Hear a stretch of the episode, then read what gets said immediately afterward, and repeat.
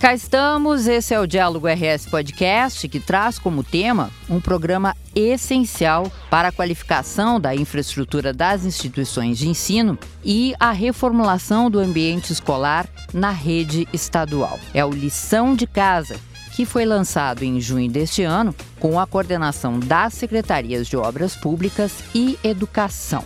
O projeto prevê a realização de duzentas e setenta e nove obras em duzentas e cinquenta e quatro escolas até o final do ano, com investimento de cento e um milhões de reais. E, nesse último dia do mês de outubro, o governo apresentou os dados dos trabalhos realizados, incluindo as ações emergenciais que foram necessárias em decorrência das chuvaradas que ocorreram desde junho no Rio Grande do Sul.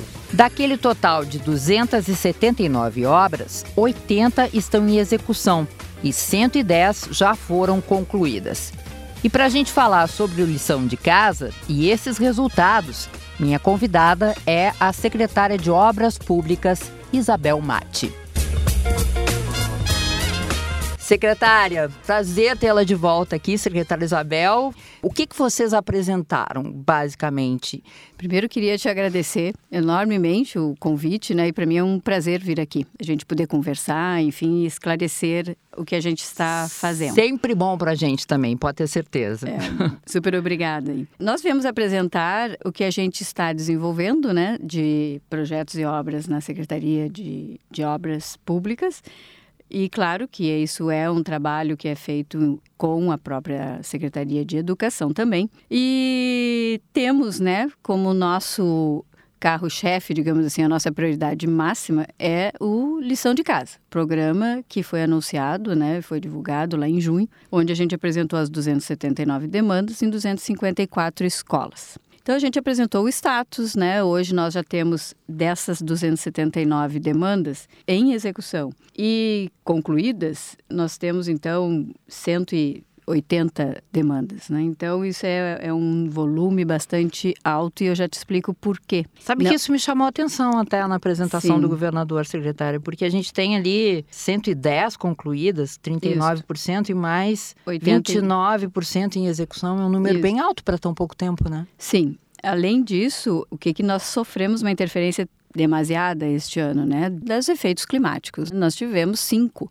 eventos climáticos importantes e que realmente, por vezes, prejudicaram aquilo que nós já tínhamos feito ou situações que nós estávamos em plena execução e que, por vezes, prejudicou bastante, inclusive, que já tinha sido feito naquele período de obra. Então, isso, para nós, assim, foi difícil este ano. A gente tem que reconhecer, para as empresas também foi difícil, porque, por vezes, eles ficam quinze dias sem poder entrar numa obra, né?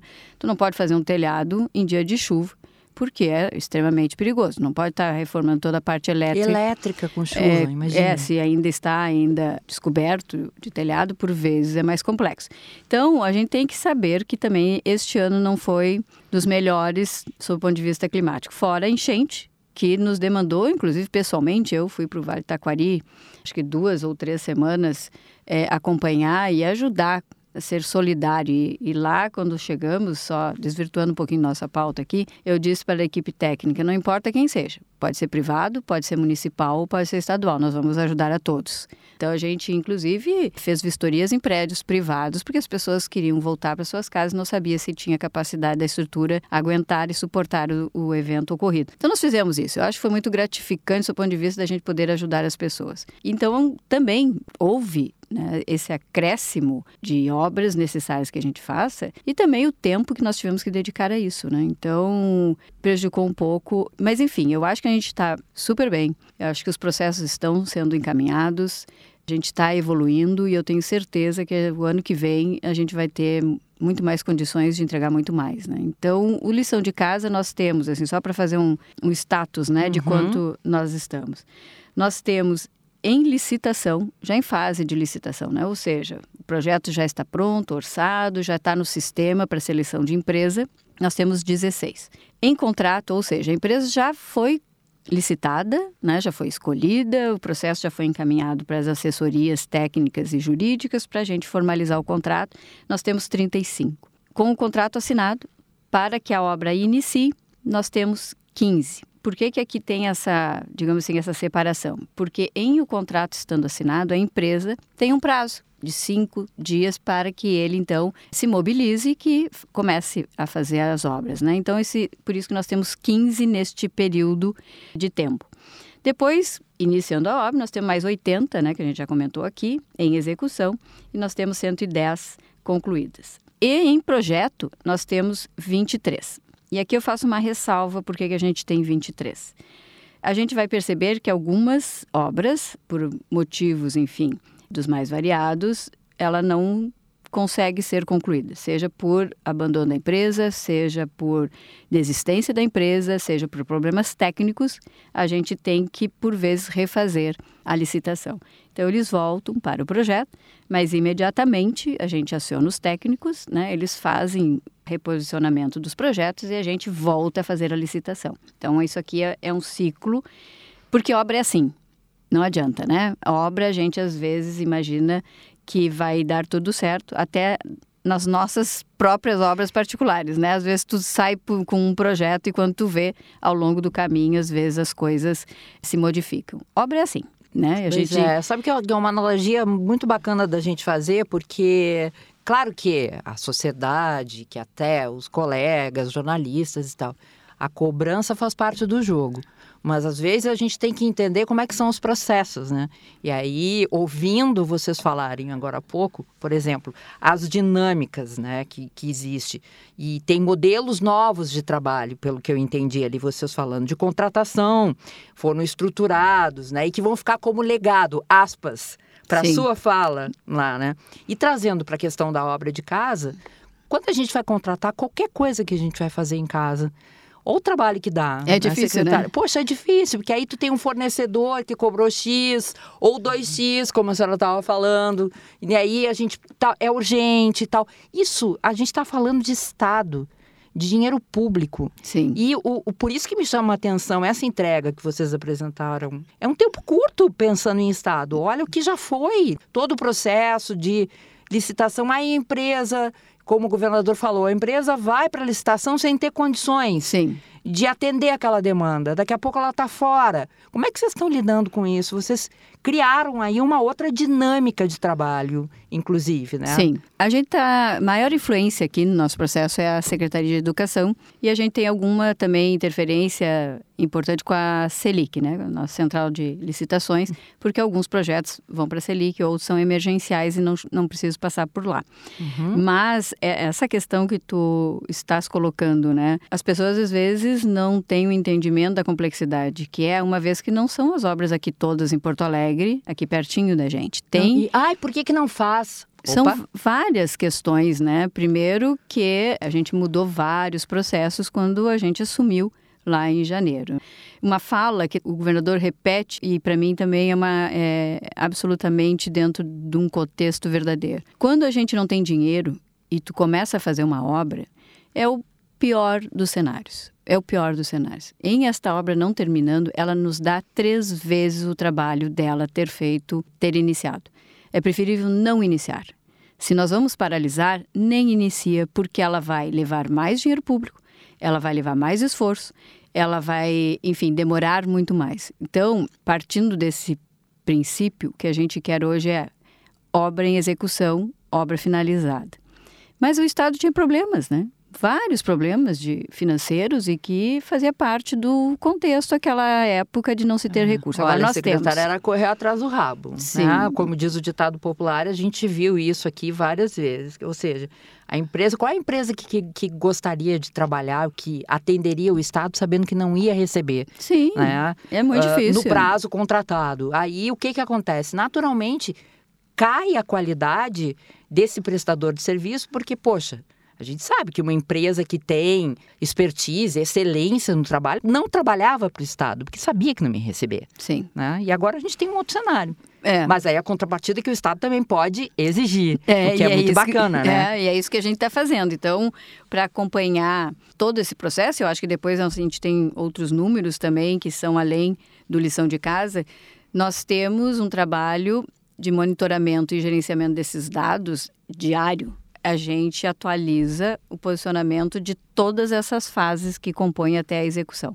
Eu quero te dizer que é diário e eu não estou sendo, assim, não é uma figura de linguagem. É verdadeiramente diário. Diariamente eu olho esses números e diariamente nós estamos vendo onde ele pode estar parado, onde ele está tendo alguma dificuldade para que a gente faça essa... Possa cobrar de quem está executando. De quem está, porque por vezes, quem trabalha em serviço público entende o que nós estamos falando. Às vezes o privado é mais difícil. Mas dentro do serviço público, toda essa burocracia que se tem... É difícil também, é um acúmulo de coisas que as pessoas têm que fazer e que, bom, passar por todos os processos é bastante complicado. Lógico que a gente já enxugou um monte esse fluxo, revisitamos, modernizamos situações, mas ainda fica. A burocracia também ela é boa, né? Ela não pode ser esquecida. A burocracia ela nos permite ter controle das Exatamente. coisas, transparência Exatamente. sobre o que se faz. Então a burocracia que não seja em excesso ela é muito boa e essa burocracia nós temos que passar. Nós temos tempos legais que nós temos que dar para as empresas poderem se organizar e fazer parte desse processo. Então, não é simples, não é simplesmente sair, procurar uma empresa, ó, faz aqui desse jeito e estamos todos combinados. Não é assim que acontece no serviço público.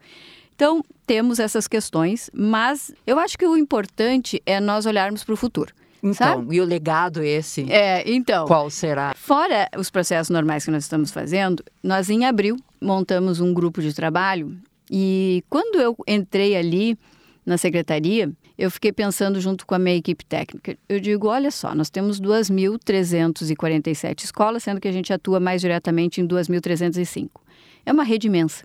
E, claro, os governos passados, né, a culpa de um, de dois, de três, enfim, é uma questão histórica, o Estado tinha dificuldades financeiras, eles foram, né, acumulando sérios problemas. Então, é, a gente recuperar uma rede deste tamanho também é um belo desafio. duas mil trezentas e cinco escolas espalhadas em quatrocentos e noventa e sete Nossa. municípios. E com características completamente diferentes, totalmente diferentes. Completamente diferentes. Uhum.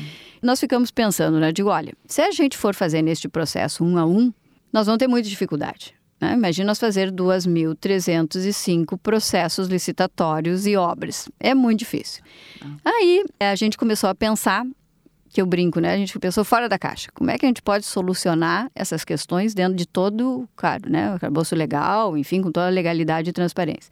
Nós montamos um grupo de trabalho em abril e eu levei esse desafio para a equipe técnica. Então a gente começou a trabalhar junto com a Procuradoria, junto com a nossa CAGE, né, que é o nosso órgão uhum. de controle, com a Selic e mais os técnicos da Secretaria de Obras e alguns técnicos da Secretaria de Educação. E eu propus para eles o seguinte, olha, em quarenta e cinco dias vamos fazer um termo de referência para que a gente faça contratos de manutenção de toda a escola, que a gente consiga fazer a escola de uma única vez.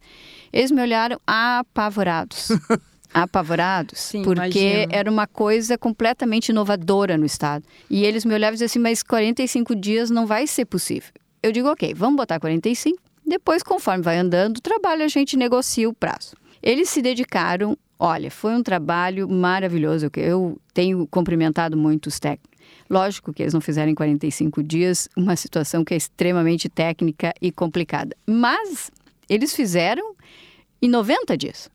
noventa e poucos dias, não chegou a cem dias. Eles já trouxeram o primeiro desenho do termo de referência e todo o levantamento técnico necessário para que a gente pudesse, então, deixar de pé essa licitação. Tanto isso é verdade, que já temos o primeiro lote, né, as duas primeiras regiões, na Selic. Hoje deve ir Porto Alegre também para a Selic e é daqui a uns dez, quinze dias já teremos... quinze dias é o próximo, né? O próximo. Uhum. E mais uns quinze dias nós já temos mais duas regiões. O ano que vem a gente já sai com essas regiões todas atuando nesse modelo. Qual é esse modelo? É um termo de referência para um registro de preço. Ou seja, o que é um registro de preço? Tu tem à tua disposição, a partir de uma empresa que ganhou a licitação, como tu acessar esta ata, né, que a gente chama de registro de preço, como se fosse uma prateleira. Tu vai lá e diz assim, olha, eu preciso fazer o telhado, a elétrica, e vai estar disponível para nós, para que a gente, então, acesse essa ata e diga para a empresa o que, que a gente quer que faça. E aqui vale um ponto que eu acho bem de atenção para não criar nenhum ruído. Quem irá dizer para a empresa o que ela deve fazer somos nós da Secretaria de Obras. E por isso esse contrato ficou dentro da Secretaria de Obras. Uhum. Os técnicos têm que ir lá, fazer uma vistoria, fazer um laudo, quantificar as coisas. Nós faremos uma formalização com a empresa daquela solicitação e ela passa a atuar naquela escola para resolver os problemas, né? Ou seja, não vai ter, não tem ruído aí nesse meio desse caminho, né? Não. Eventualmente pode acontecer, não vai ter, porque está a cargo dos técnicos da secretaria. Porque pode ficar no imaginário das pessoas hum. que, ah, então a empresa vai lá e faz o que ela quer. Absolutamente, não é assim que funciona um contrato, né? Então, nós estamos, inclusive, destacando uma equipe específica, não só de técnico, como para formalização, que nós temos os fiscais administrativos, né? Que é ver se foi bem feito, foi bem medido, a parte toda orçamentária e financeira. Então, nós estamos capacitando as pessoas, nós estamos dando condições para que elas, então, façam o gerenciamento deste contrato. E aqui que eu quis salientar o legado. Este processo ele tem que ser feito da melhor forma possível para que fique no Estado. Uma rede desse tamanho não tem como a gente não ficar com uma possibilidade de termos um contrato de manutenção e a gente acessar e manter as escolas sempre bem organizadas. Porque o uso é intenso nesses prédios. Se na casa da gente, a gente já tem, por vezes, uma parede que está precisando pintar, um piso que quebrou, uma janela, imagina uma escola. Né? Uma então, circulação diária. E com o uso de crianças, que é extremamente normal Sim. que haja desgaste. É, então, a gente tem que estar preparado. Fora as intempéries, fora granizo, fora chuvas imensas. Fora as emergências. Fora vendaval. Tem que socorrer, é... escola, escola destruída depois de um temporal. Então, assim, vai, né? Este processo, eu estou muito confiante e eu espero que dê certo, vai dar certo, para a gente deixar esse legado para o Rio Grande do Sul, para a gente poder, então, ter este processo bem estabelecido, independente do governo. Este governo está propondo isso, iremos deixar de pé. E os próximos, então, poderão usufruir desse formato, né? Que a gente foi se inspirar, inclusive, em outros estados, né? A gente visitou São Paulo, visitamos, eh, se eu não me engano, nós fomos Paraná. Enfim, os técnicos foram visitar, ver a melhor maneira de fazer. E trabalhamos juridicamente com muita intensidade, muita seriedade. É um projeto que foi feito de forma muito séria, onde os técnicos se dedicaram e deu certo. O projeto, ele está pronto para o Rio Grande do Sul inteiro. A gente não fez por partes. Então, a metodologia, os quantitativos, o orçamento, ele foi feito para o Rio Grande do Sul inteiro. Significa dizer que, na medida da capacidade que a gente tenha, né, de gerenciar essas outras regiões, a gente já vai começar a abrir para outras regiões a partir do ano que vem. Nós temos mais de duzentos milhões no nosso orçamento ano que vem para que a gente consiga fazer esse contrato, né? Então, isso é bastante importante.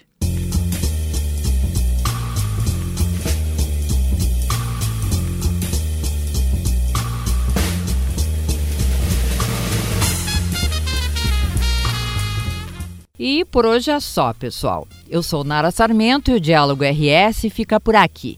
Este e outros episódios estão disponíveis no YouTube do Governo do Estado e nas plataformas da Rádio Web e Spotify. Grande abraço a todos.